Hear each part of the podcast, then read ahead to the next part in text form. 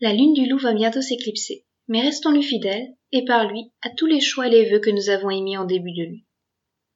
Comme la suggestion d'hier était de jouer avec nos contradictions, justement, emmêlons-nous les pinceaux, et cette fois-ci, restons campés sur nos positions. Faisons nos choix sur les décisions qui importent, sur nos valeurs, et ancrons-les profondément dans notre cœur. Hier, j'écoutais un podcast très intéressant où Dan Gilbert, un psychologue, abordait la changeabilité. Pour illustrer son propos, il décrivait une expérience. Deux groupes d'élèves passent quelques jours à Harvard où ils apprennent la photographie sous l'œil d'un professeur. À l'issue de leur séjour, on leur demande de choisir une seule photographie qu'ils pourront ramener chez eux. Le premier groupe émet un choix définitif, tandis que le second peut changer pendant quelques jours la photo souvenir.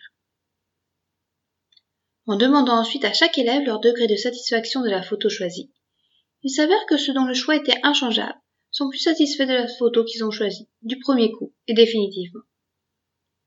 Cela s'explique par la théorie de la dissonance. Le cerveau travaille pour nous lorsque nous avons exprimé un choix, à le valider et à se convaincre que c'était le bon. Pourtant, au cours de cette lune, nous avons oscillé entre attachement et détachement. Et si le secret était peut-être justement là?